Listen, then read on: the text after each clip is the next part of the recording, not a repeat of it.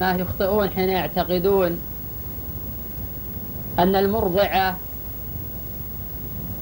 قد أنجبت بما دون الحولين، وهذا لا أصل له. العامة يقيدون الارتضاع بأن تكون المرأة قد أنجبت بما دون الحولين، وهذا لا أصل له. الذي يشترط فيه بما دون الحولين المرتضع لا المرضعة. ولهذا قد أجمع المسلمون على أن البكر لو ثاب منها اللبن وأرضعت صبيا كان هذا الصبي ابنا لها، فلا يشترط الإنجاب، ناهيك عن تحديد فترة من الزمن. لكن لو ارتضع الصبي وقد تجاوز الحولين فلا يعتبر هذا الارتضاع شيئا، وهذا باتفاق أهل العلم. ويستثنى من ذلك ارتضاع الكبير الذي تعم به البلوى، فهي من مسائل الخلاف بين أهل العلم. فقد ذهبت عائشة أم المؤمنين وجماعة من التابعين إلى جواز ارتضاع الكبير الذي يكثر دخوله البيت ويشق الاحتراز منه، فيوضع له الحليب في إناء أو في غيره فيشربه فيكون ابنا للزوجين، ويحرم يمتص من الثدي مباشرة، لأن المرأة أجنبية عنه فكيف يمتص من ثديها، إنما يوضع له في إناء. وبهذا أفتى شيخ الإسلام ابن تيمية رحمه الله وابن القيم وجماعة الحديث المروي في صحيح مسلم حين جاءت سأل امرأة أبي حذيفة إلى رسول الله صلى الله عليه وسلم فقالت يا رسول الله إن سالما مولى أبي حذيفة يدخل علينا، أي وكأن أبا حذيفة يكره ذلك. فقال النبي صلى الله عليه وسلم أرضعي تحرمي عليه. قالت يا رسول الله رجل كبير وهو ذو لحية، فضحك النبي صلى الله عليه وسلم قال عرفت. قال أرضعي تحرمي عليه. ففي هذا دلالة على جواز هذا العمل عند الحاجة. وقد قال بعض أهل العلم بل الجمهور بأن هذا خاص بسالم مولى أبي حذيفة، ويمتنع هذا الحكم في غيره. الصحيح العموم، فإذا وجد شخص تجاوز الحولين وعاش عند قريب له وليس له أحد يربيه سواه فلا يجوز أن يرضعه ليحصل بينهما محرمية، كأن يموت مثلا أخوك وله ابن وسوف يتواجد عندك، أو له ابنه تواجد عندك وتخشى من التأثر بعد الكبر، ليس لها أحد يعولها سواك، فيما بعد سوف تتحرج بتواجدها في البيت إن كانت امرأة عند أولادك وإن كان ذكرا عند بناتك. فحين لا مانع من ارتضاعه بعد الحولين أو حين يتجاوز الحولين للمصلحة والحاجة، وهذا بالعذر أولى من سالم مولى أبي حذيفة الذي يمكن إبعاده واستبداله بعبد آخر رقيق حيث يخدمهم، ولا سيما في تواجد هذا الأمر في عهد الصحابة رضي الله عنهم. وذاك عائشة رضي الله عنها إذا احتاجت إلى أحد يدخل عليها أمرت إحدى أخواتها أن ترضعه كي يدخل عليها، وهذا الذي نصره ابن تيمية كما تقدم، وابن القيم في مواضع من كتبه ولا سيما زاد المعاد المجلد الخامس. الرضاعة المحرم خمس رضاعات. جاء هذا في صحيح مسلم من رواية مالك عن عبد الله بن أبي بكر عن عمرة عن عائشة رضي الله عنها قالت كان فيما أنزل من القرآن عشر رضاعات يحرم ثم نسخنا بخمس، فهن مما يتلى من القرآن حين توفي رسول الله صلى الله عليه وسلم. وهذا مذهب الإمامين الشافعي وأحمد، وذهب أبو حنيفة إلى أن الثلاث تحرم لحديث لا تحرم مصة ولا مصة، مفهوم أن الثلاث تحرم، وهذا المفهوم معارض بمنطوق حديث عائشة، والمنطوق يقدم على المفهوم كما هو معلوم عند أئمة الأصول. ما حد الرضعة المحرمة؟ قيل حد الرضعة المحرمة مجرد المصة لحديث لا تحرم المصة ولا مصتان، فالتحديد بالمصة، على خلاف بين أصحاب هذا القول ما هي المصة. وقيل المحرم أن يمتص الثدي ثم يدعه للتنفس، وقيل أن يمتص الثدي ثم لا يدعه حتى يشبع. وأصح الأقوال في هذه المسألة أن الرضعة يشترط فيها يشبع منها، فهذه الرضعة هي الذي هي التي تنشز العظم وتنبت اللحم، وهي التي يحصل بها المحرمية، وهي المقصود من الارتضاع في الجملة، ليس المقصود مجرد الامتصاص. فإذا ارتضع الصبي خمس رضعات كل رضعة مشبعة فهن المحرمات، وما عدا ذلك فلا يحرم. وإذا اشتبه في الأمر فلا تثبت المحرمية ولكن ينتفي الزواج احتياطا وتورعا. فإذا ارتضع الصبي صار الزوج أبا له والمرضعة أما له وأخواتها خالاته وإخوة الزوج أعمامه. فلو قدر أن رجل ارتضع معه من هذه المرأة صار أخا له من الرضاع. ارتضع عمرو من زينب وارتضع خالد من زينب، عمرو وخالد أخوان من الرضاعة، قد ارتضعا من ثدي واحد لحديث عقبة وهو معروف.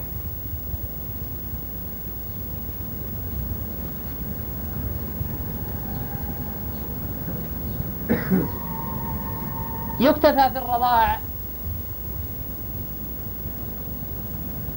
بشهادة المرضعة وبشهادة اثنين أو اثنتين من غيرها. في حالة المرأة المرضعة تقول أنا أرضعت فلانة وفلانة، يكتفى بشهادتها ولو كانت واحدة لحديث عقبة. وحين تأتي امرأة أخرى غير مرضعة تقول أذكر أن فلانة قد ارتضع من فلانة، ما تقبل شهادتها، لابد يأتي معها آخر.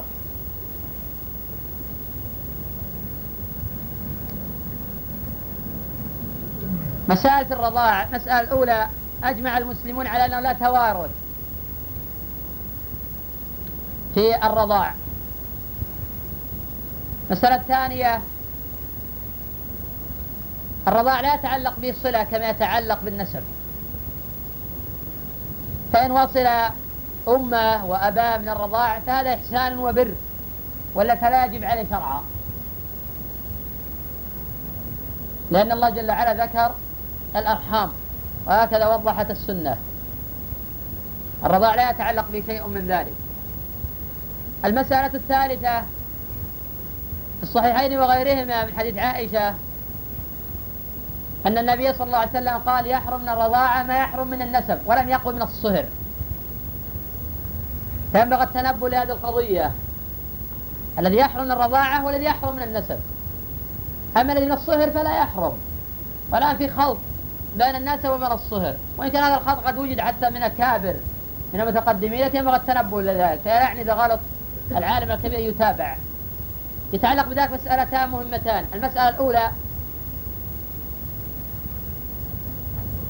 زوجة وابنة من الرضاع يجب عليها أن تحتجب عنك ولا يحل لك أن تراها. زوجة ابنة من الرضاع يجب عليها أن تحتجب عنك ولا يحل لك أن تراها، لأن النبي صلى الله عليه وسلم قال يحرم من الرضاعة ما يحرم من النسب، هذا ليس نسبا. العلاقة التي بينك وبينه الصهر ليست نسبا، فزوجة ابنك من الصهر ليست من الأنساب حتى يقال يحرم الرضاعة ما يحرم النسب، هذا صهر فيجب عليها أن تحتجب عنك. المسألة الثانية أيضا إذا ارتضع الصبي من امرأة يجب على ضرتها الاحتجاب عنه، ولا يمكن يقال هذه زوجة أبي لأن هذا الصهر وليس نسبا، فيجب عليها الاحتجاب عنه. توضيح هذه الصورة: زيد ارتضع من زينب وزينب لها ضرة،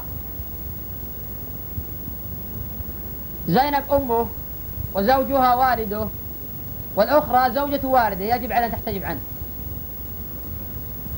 لأن المحرمية ثبتت بالصهر وليست بالنسب، إذن يحرم من الرضاعة ما يحرم النسب، يجب عليها الاحتجاب عنه. مسألة لأهمية باب الرضاع وعظيم شأنه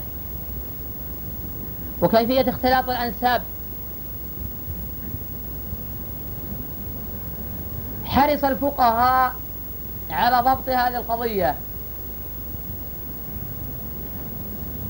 كونها تتعلق بالأمور الواقعية ولا سيما اختلاط الناس، فقد يتزوج أختها أو عمتها من الرضاعة، فاحتاط الفقهاء لذلك، فلا قد يريدون عدة صور قد تقدم الإشارة إليها كان يمتنع عن المحرمية ويمتنع عن الزواج في آن واحد، كما أفتى غير واحد من أهل العلم بأن زوجة الابن من الرضاع لا تكشف له، ولكن منع التزاوج بينهما احتياطا. وكما لو ارتضع ثلاث رضاعات منع الزواج بينهما خشية الوقوع حرام على مذهب أبي حنيفة وموافقة من أهل العلم، وهذا طبعا ليس اتفاقا ولكنه قول قوي في الاحتياط بمثل هذه القضايا المتعلقة بالأنساب والأولاد ونحو ذلك. مسألة يتزوج شخص أخته من الرضاع وتبين فيما بعد الغلط أي أنها أخته ولم يعلم بذلك، يفرق بينهما وتعتد المرأة بحيضة واحدة كالموط... بمنزلة مو... بمعنى موطوعة بشبهة، وبمنزلة المسبية والمخترعة ونحو ذلك، ويلحق الولد فيهما إجماعا، فلا يمكن القول بأن الولد ليس ابنا لهما ونحو ذلك، هذا غلط بالإجماع، كما أن أبناء الكفار يلحقون بهم إجماعا. وحين وجد من يشكك في هذه القضية في القديم والحديث في أنساب الكفار وأولادهم شدت في هذه القضية شيخ الإسلام ونقل الاتفاق على أن أولاد الكفار يلحقون بهم على أي حالة كانت عقودهم، ولأن هذا يتطرق به إلى الطعن في نسب رسول الله صلى الله عليه وسلم، وهذا كفر بالإجماع. فأنساب الكفار وأولاد الكفار يلحقون بهم، ولا يمكن إلغاء عقود الكفار حتى لو أسلم كافران وكان العقد بأي عليه حالة، ليس لنا أن نسأل الكفار كيف كان عقدكم، العقد صحيح أولادهم صحيح ولا يحتاج لتجديد العقد، فهذا باطل. ولك ما ذكر عن صحابي قط أن الإنسان أمره يجدد عقده ولا سأل كيف كان العقد، هذا كله مخالف لهدي النبي صلى الله عليه وسلم ولهدي الصحابة رضي الله عنهم، ولأن هذا يستدعي التشكيك في أنساب الأنبياء والصحابة وغيرهم، هذا كله باطل يخالف النقل والعقل. مسألة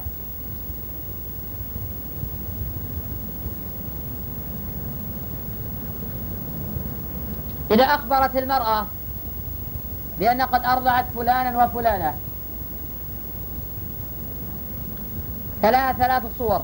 الصورة الأولى أن تكون متيقنة، فهذا يجب الابتعاد عن ذلك، وهذا واضح في الاتفاق، على خلاف بين العلم في قضية الشهادة الواحدة والاثنتين. الصورة الثانية أن تكون غير متيقنة من عدد الرضاعات، متيقنة من الرضاع لكن غير متيقنة من العدد، أيضا يجب الاجتناب في الصورة، لأن ما سأل المرأة كيف كان عدد الرضاعات ولا استفصل منها، يجب الابتعاد عن ذلك مطلقا. وهذا يؤيد المذهب المتقدم أنه لو ثبت ثلاث رضاعات يجب الاجتناب الاجتناب تورعا وابتعادا عن ذلك. الحالة الثالثة أن تشك في الارتضاع، تقول والله أذكر أني رضعت فلانة وفلانة لكن ما أحلف على ذلك ولا عندي ذاك اليقين، فنحفظ أيضا في هذه الصورة الابتعاد عن ذلك والفصل بينهما تورعا وليس إجابة. مسألة المحرمية في الرضاع ليست كالمحرمية في النسب،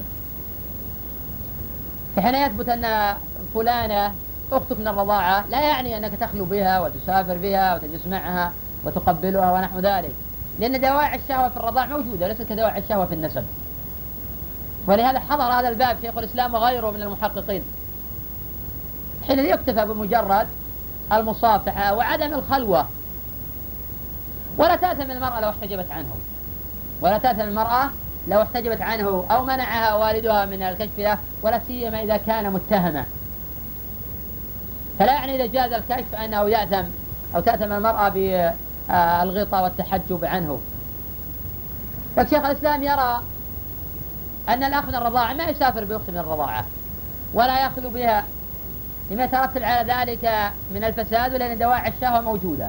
بل منع غير واحد من أهل العلم سفر المرأة مع أخيها الفاجر، بل منع غير واحد من أهل العلم سفر المرأة مع أخيها الشقيق إذا كان فاجرا، لأنه غير مؤتمن على أخته، لا يقبل بالرضاع الذي تكون فيه دواعي شهوة موجودة. وإن كان الطرف الآخر ظاهره والاستقامة والصلاح، فلا ينبغي لأحد أن يمكن ابنته من السفر مع أخيها من الرضاع ولو كان عدلا أو طالب علم، ينبغي منع ذلك، سدوا هذا الباب. هذا بعض بعض الأحكام، وهذه بعض الأحكام متعلقة بالرضاع، والله أعلم. نعم. اليوم ما ما له إلا له مذهب، لكن ما استحضر من هذا ضروري له مذهب. نعم. إذا قلنا أن الرضاع معتبرة مشبعة للطفل الصغير، هل نقول هذا في الكبير؟ إيه نعم يشترط حتى في الكبير، هذا ولكن الكبير تقدم للضرورة ليس لكل أحد. لو أن المرأة أرضعت صبيا تجاوز الحولين ما حرم أو ما حرم هذا اللبن، حتى تكون هناك حاجة ماسة، والحاجة هذه يقومها أصحاب المنزل أو المفتي الذي تعرض عليه القضية. طبعا مذهب الأئمة الأربعة المنع مطلقا، لك الجواز تقدم مذهب عائشة وجماعة من التابعين، وهو مذهب واختيار ابن تيمية وابن القيم. يقولون بالخصوصية لسالم الأئمة الأربعة، نعم يقولون بالخصوصية. وشيخ الإسلام يرى التعميم لمن وقع في مثل حالة سالم، عندهم دليل الجمهور الخصوصية ورد نعم في بعض الأحاديث، يعني منع من سلامة وبعض النساء من ذلك، من هذه له ليست لغيره. هل يدخل في هذا في قوله يحرم النساء بالنسب يحرم الرضاعة؟ يحرم الرضاعة ما يحرم النساء، يدخل فيه جد الجد والجد. أي نعم نعم أي نعم، إذا كان نسبان يعني يحرم، قصدك أنا جد والدي يصير جدي. أي نعم أي نعم، هذا نسب، هذا نسب، هذا والد والدي من الرضاع نسب ليس صهرا، فيثبت في ذلك لأنه نسب. محرمات بالنسب واضحة أحكامها، محرمات بالصهر أربعة، أمينكم يحفظوها المحرمات بالصهر أربع أو أربعة لا خامسة لها، زوج البنت، زوج زوج الابن وأم الزوجة وزوجة الأب وابنتها إذا كانت ربيبة. نعم هذه أربعة أمور محرمة بالصهر. نعم. طبعاً لو أن وقع على أخذه من الرضاعة على الرضاعة، ثم هل هل وهو وهو غير وهو غير محصن، هل نقتله ونقول وقع على ذات محرم؟ أصلاً لو وقع على أخته والعياذ بالله التي من أبيه وأمه، المسألة خلاف هل يقتل باعتبار أنه وقع على ذات محرم؟ لا، الجمهور لا يرون القتل، أكثر أهل العلم لا يرون القتل إذا كان محصنا، إذا كان غير محصن فيجلد كغيره، ولولي الأمر والقاضي يعزره في غير ذلك إذا كان ينتشر هذا الأمر ويشيع في المجتمع، لولي الأمر يقتل حتى يرتدع آخر بذلك. القول الثاني في المسألة أن كل من وقع بذات محرم فيجب قتله، أن كل من وقع بذات محرم فيجب قتله سواء كان محصنا أو غير محصن، وهذا اختيار ابن القيم رحمه الله تعالى لعظيم هذا الفعل وشناعة هذا العنف. بمنزلة الرجل تزوج بامرأة أبيه، أمر النبي صلى الله عليه وسلم بقتله وتخميس ماله. صدق هذه من الرضاعة ما بقول عقل فيها؟ إلا لا، قلت لكم مذهب الجمهور، مذهب الجمهور حتى الأئمة الأربعة يقولون زوجة ابنك من الرضاعة تكشف لك والضارة تكشف لك، مذهب الجمهور شرط لها، هذا مذهب الجمهور. أنا أقول وإن قالوا يعني هؤلاء الأئمة بحجمهم وجلة قدرهم، لكن في غلط في فهم الحديث. النبي قال يحرم الرضاعة ما يحرم النسب، ما قال نصها، نتقيد بلفظ الحديث، ولهذا قال الله جل وعلا وحلائل أبنائكم الذين من أصلابكم. وصحيح مجرد هذه الآية تخرج من التبني فقط، من التبني والابن من الرضاعة أيضا تخرجه الآية، الآية عامة لا يمكن تقييدها إلا بدليل. نعم ما في دليل أخرج مخرج الغالب، ونقيد هذا الغالب يحتاج إلى دليل، لو وجد دليل أخرج مخرج الغالب وجد دليل آخر، كما في قول الله جل وعلا تقتل أبنائكم خشية إملاق، هذا واقعي مخرج الغالب أدلة أخرى، أما هنا ما وجد دليل نبقى على الأصل نحن الرضاعة ما يحرم النسب. إذا كان يجوز الحجاب من الرضاعة عن أخيها الرضاعة في الحج، حتى في الحج يجوز المرأة يجوز تغطي وجهها حتى من أخيها على الصحيح، حتى من شقيقها، هل المرأة تغطي وجهها ولا في دليل على المنع، وأن المرأة يجب عليها أن تكشف وجهها أبد، ما في دليل أبد، حتى لو المرأة غطت وجهها من أبيها وزوجها ما في حرج أبدا، وليس هناك دليل على وجوب كشف المرأة وجهها في الحج. وقضية إحرام المرأة في وجهها هذا اجتهاد من بعض العلماء بناء على أثر عن ابن عمر رضي الله عنه، لكن لا يصح رفعه إلى رسول الله صلى الله عليه وسلم، صحيح الجواز. نعم.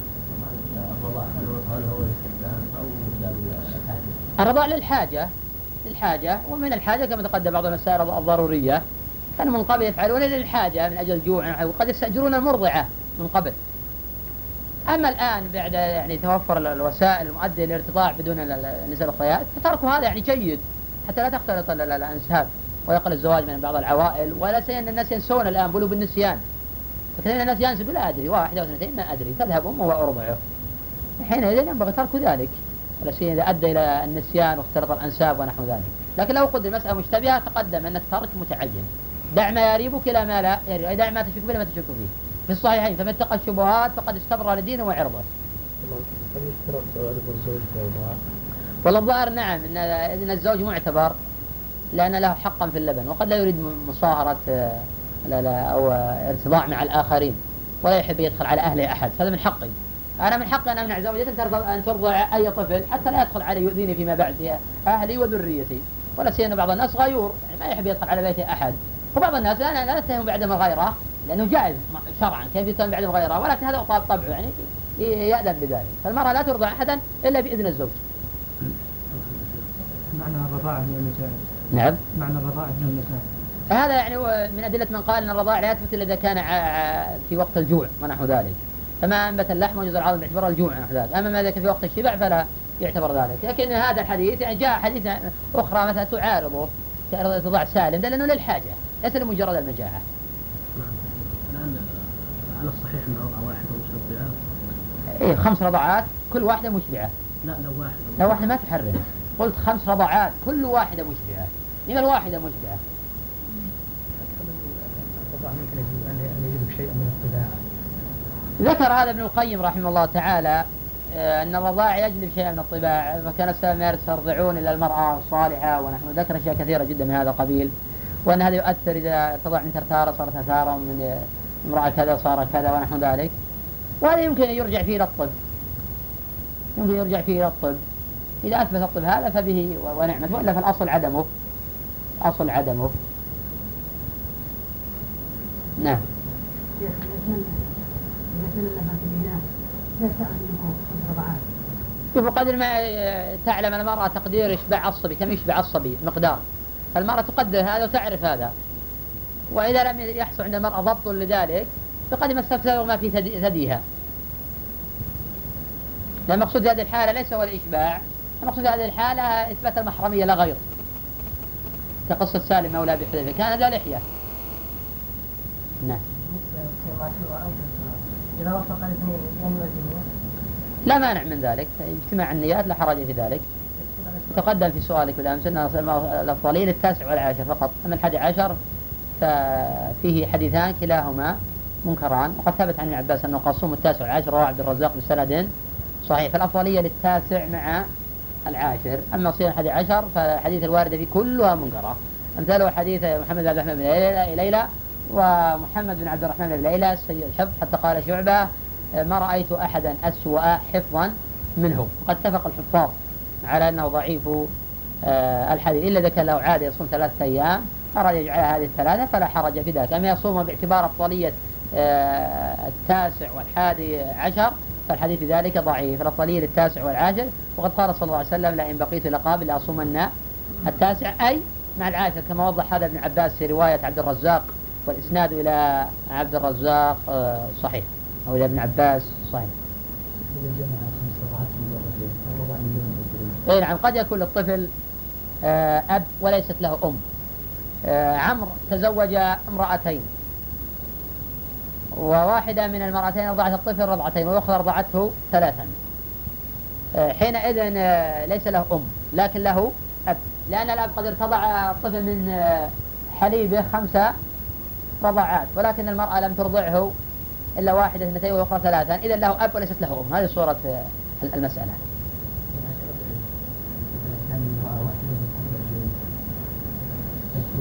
عاد هذا يبقى أي يوم نيتها باللبن، يعني قد يكون زاد اللبن من الثاني وقد يكون ثاب من الأول.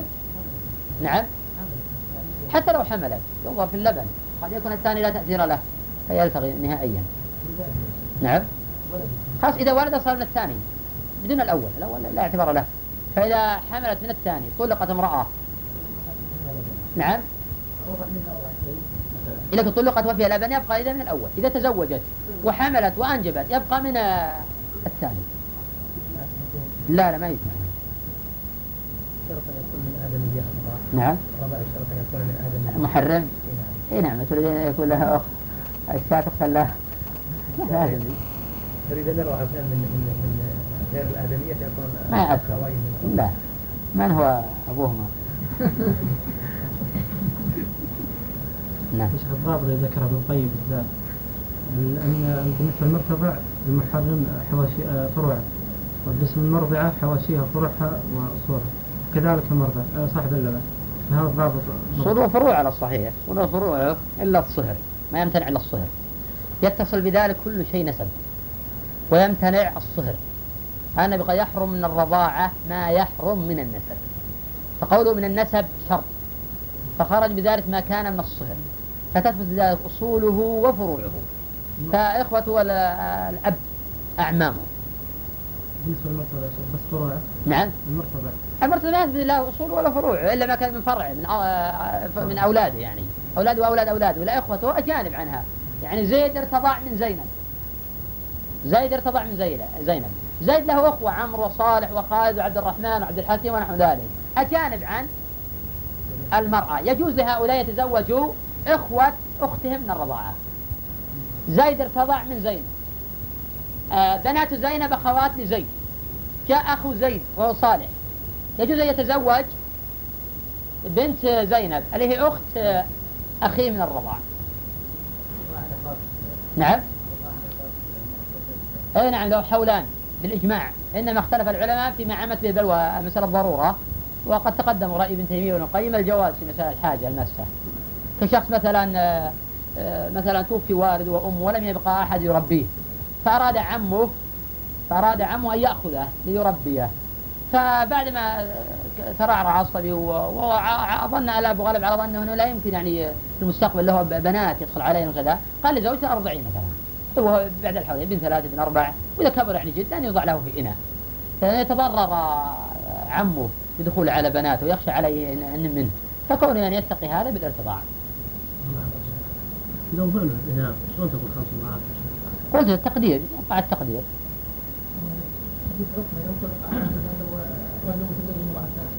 فأتى خاطب فخطب بنت إحداهن، المرأة الثانية بعدما مات الرجل الأب بعد سنين طويلة قالت إني أنا أطلعت هذا الزوج وهذا الزوج، هل ينطلق عليهم حديث فقه التوحيد؟ أصلا إذا صارت امرأة يصير أخته من الأب. لا هم متزوج اثنتين الرجل أو الأب. الأب متزوج اثنتين وإحداهما أرضعت هذا الصبي أي؟ اللي توفيت. لا لا بعد ما توفى الأب قالت إحدى المرأتين أنا أرضعت هذا الولد وهذا يقبل هذا القول.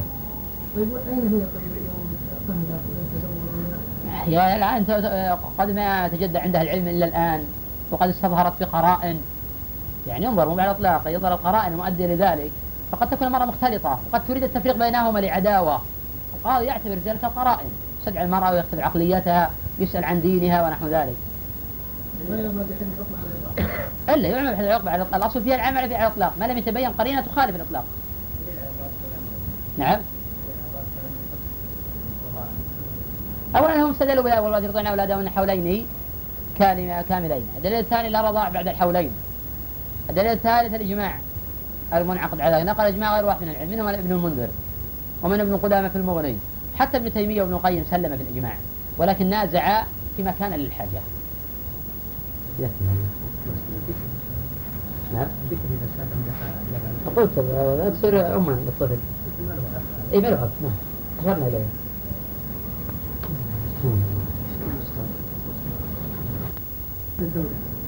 هل يرى الزوج؟ الظاهر نعم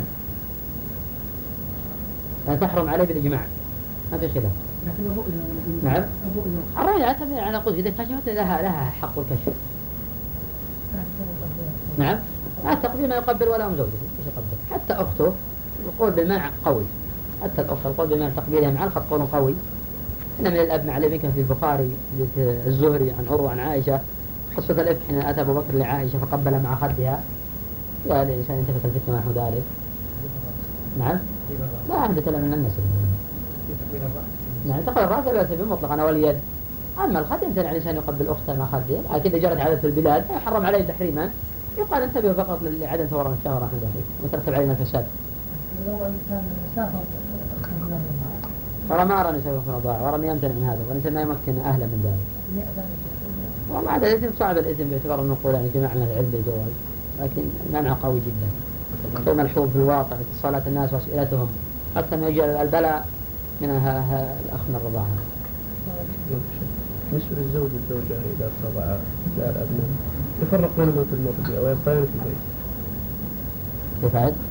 الزوج والزوجه اذا ثبت انهم رضعا وجاء منهم اولاد يفرق بينهم في المرضع ويبقيان في البيت. ما راح تبين ما راح تتزوج تقدر تجلس عند خدمه عندها أولاد منه. نعم الأولاد إذا رضيت في هذا ما في حرج ما في حرج، لكن يبقى أن إذا كانت الفتنة موجودة أو شيء من ذلك أو هيجان الشهوة وقد يخاف كل منهم على نفسه يجب التفريق بينهما. عموما ليس الزوجة بالإجماع وما أظن تبقى هو يتزوج وهي تتزوج، فإذا جت زوجة أخرى براضية تبقى عندهم في المنزل سرعالة عليهم. بعض الأزواج قد يكون لا ما أشار بالزوج تضعف نفسها ينقص نسبتها أو على بعض. عموما تحدث عنها الفقهاء الأوائل رحمة الله وبحثوها بحثا جيدا. التحريم ما في تحريم بالإجماع ما في إجمال، هذا واضح جدا ما يحرم لبنان كبير إلا الضرورة وهذا من منشر الضرورة. الرد ثاني الفقهاء قالوا إذا كان في حليب يكره ابتلاعه، ثبت عن المسعود عن جماعة أنهم كرهوا ذلك. أما مثل الصلاة الثانية إذا ما في حليب فالفقهاء رخصوا فيه من باب الاستمتاع العام. لماذا نقول لمن كلفت اللبن يكون الزوج الأول؟ لا أسأل لبن ما نقول من الزوج يقول من الثالث. لكن إذا كانت البنت نقول إنها يكون لها الولد. إيه نعم. اللبن تحقق لأنه ثابت الزوج. لكن هذا اللي عندنا يقين أن اللبن ما ثابت إلا من الزوج الأول، فنبقى على الأصل حتى يأتي آخر ينقضه. ولو كان تزوج بدون حمل. نعم. ولو تزوج الثاني بدون حمل. يعني الأول ما حملت منه؟ لا الثاني ما حملت منه. طيب اللبن ازداد، لما قد ذكر أن اللبن إذا ازداد إنه قد يكون مشتركا. لا لكن الشرب لا، إذا كان زاد بالوقت ونحو ذلك. قد يزداد على ذكر كان فوق الأوائل. قد يزداد. ينظر التغليب، ينظر التغليب، طبعا في من قال إنه يكون له أبوان ونحو ذلك، ما أظن هذا، التغليب ما أظن هذا. كم يمتنع هذا في النسب؟ امتنع في الرضاعة. إذا بقيت إذا بقيت الطفل عند امرأة سحابة النهار ثم عادت الأم هل يقال في هذا أنه قد ترتفع خمس ركعات؟ والله ما هو قد، لكن فيه يعني قرائن تثبت هذا. تركت أربع ساعات. أربع ساعات هم طبعا خمس ركعات مشبعات. يعني حتى لو أمسك الثدي وأطلقها تعتبر واحدة. تعتبر واحدة إذا كانت مشبعة. إذا شبع من الأولى تعتبر واحدة. يتوقف هل تأثم يتوقف هل لا ما تأثم ما تأثم تصور الناس اليوم أن الحبوب محرمة هذا لا أصل له ما يعرف في فتاوى الكثيرة الآن عبر الإذاعات وغير الحبوب تأثم مرة ذلك هذا كله لا أصل له أرجع في ذلك للأطباء فقط ليس لأحد يحرم الطبيب إذا قرر أن الحبوب مضرة يمتنع من باب الضرر فقط لا غير لا غير ومع ذلك الأصل جوازه ولا في حرج أصلا يعني أكثر فتاوى أن الحبوب محرمة وكذا محرمة لا أصل له ولا في دليل أصلا يحرمه لا ولا شبه الدليل إنما الكلام فقط الطبيب إذا قرر من باب الضرر نمنع الحبوب ما بضرر الحبوب على المرأة بعض النساء تتأثر بالحبوب ولذلك بعض النساء ما عنده موانع أصلا حتى لو أكلت حبوبة ما أثرت عليها فإذا قرر الطبيب أن المرأة تتأثر بالحبوب نمنعها من باب الضرر لا ضرر ولا ضرار وإذا قرر الطبيب لا تتأثر بالحبوب لا أن تأكل الحبوب من باب دفع الحمل لأنك تضرر قبل الحمل ولا سيما قد يحصل تضرر عظيم لأن النساء اللي الآن في هذا العصر توجب كل عام مثلا وقد يجتمع عنده مثلا تسعة أعوام تسعة أولاد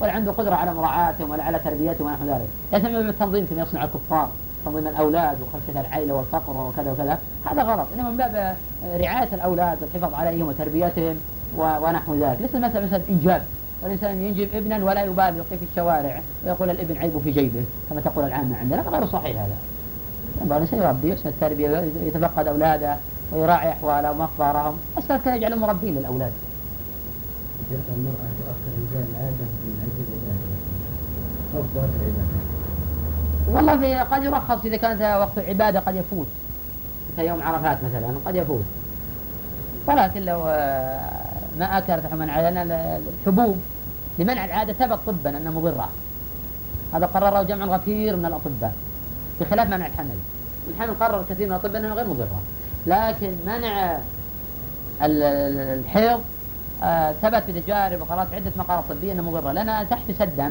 الذي يتسرب من فرج المرأة لفترة أسبوع كامل تحبسه في الرحم تصور ضروري يضر ولذلك يسبب ما يسمى عند الأطباء بالهرمونات اضطراب الهرمونات ثم بعد ذلك لا يحصل ضباط للدورة لا يحصل ضباط للدورة قد يأتي الدم في في الأسبوع مرة مرتين ثم يختلط عليه هذا الأمر فالأولى ترك ذلك لما يتصل على ذلك من الضرر على بدن المرأة وإن كان المرأة إذا ما اعتادت هذا قد يضرها ولكن قد تحتاج إلى مرة أيام الحج بس يعني طواف الإفاضة وقطع الأصحاب ونحو ذلك يوم أو يومين إيه نعم يعني في العمر يوم يومين بس في أوقات الحج ليس المرأة حقا ترفض الرضاعة نعم إلى حق الرضاعة الغير في قول طبعا بأن المرأة لها حق أن ترفض رضاعة ابنها ما لم يعطيها زوجها نفقتها ما تقول العلماء ظاهر منعه يجب عليها أن ترضعه بالمعروف هذا ابنها ويجب عليها إرضاعه إذا طلقت نعم قول قوي بعد الطلاق باعتبار أنها ليست في عصمته وباعتبار أنه لا ينفق عليها هترضعه من باب المبلغ المالي لأنه ابن فلان وليس في عصمته إذا كانت في عصمته الراجح أنه يجب على المرأة أن ترضعه طبعا في حديث ينظر في صحته وهو آخر حديث من هذا الرضاع من صاحب ابن حبان ذكر النساء المعلقات بهديهن وهن اللاتي لا يرضعن أولادهن ثبت طبعا صحها ابن حبان وجماعة من العلم لكن ينظر في إسناده أظنه شاذا لكن إن صح الأصل صريح في تحريم ترك الرضاع لكن أظنه شاذا هو هذا الحديث لكن أظنه شاذا صحها ابن حبان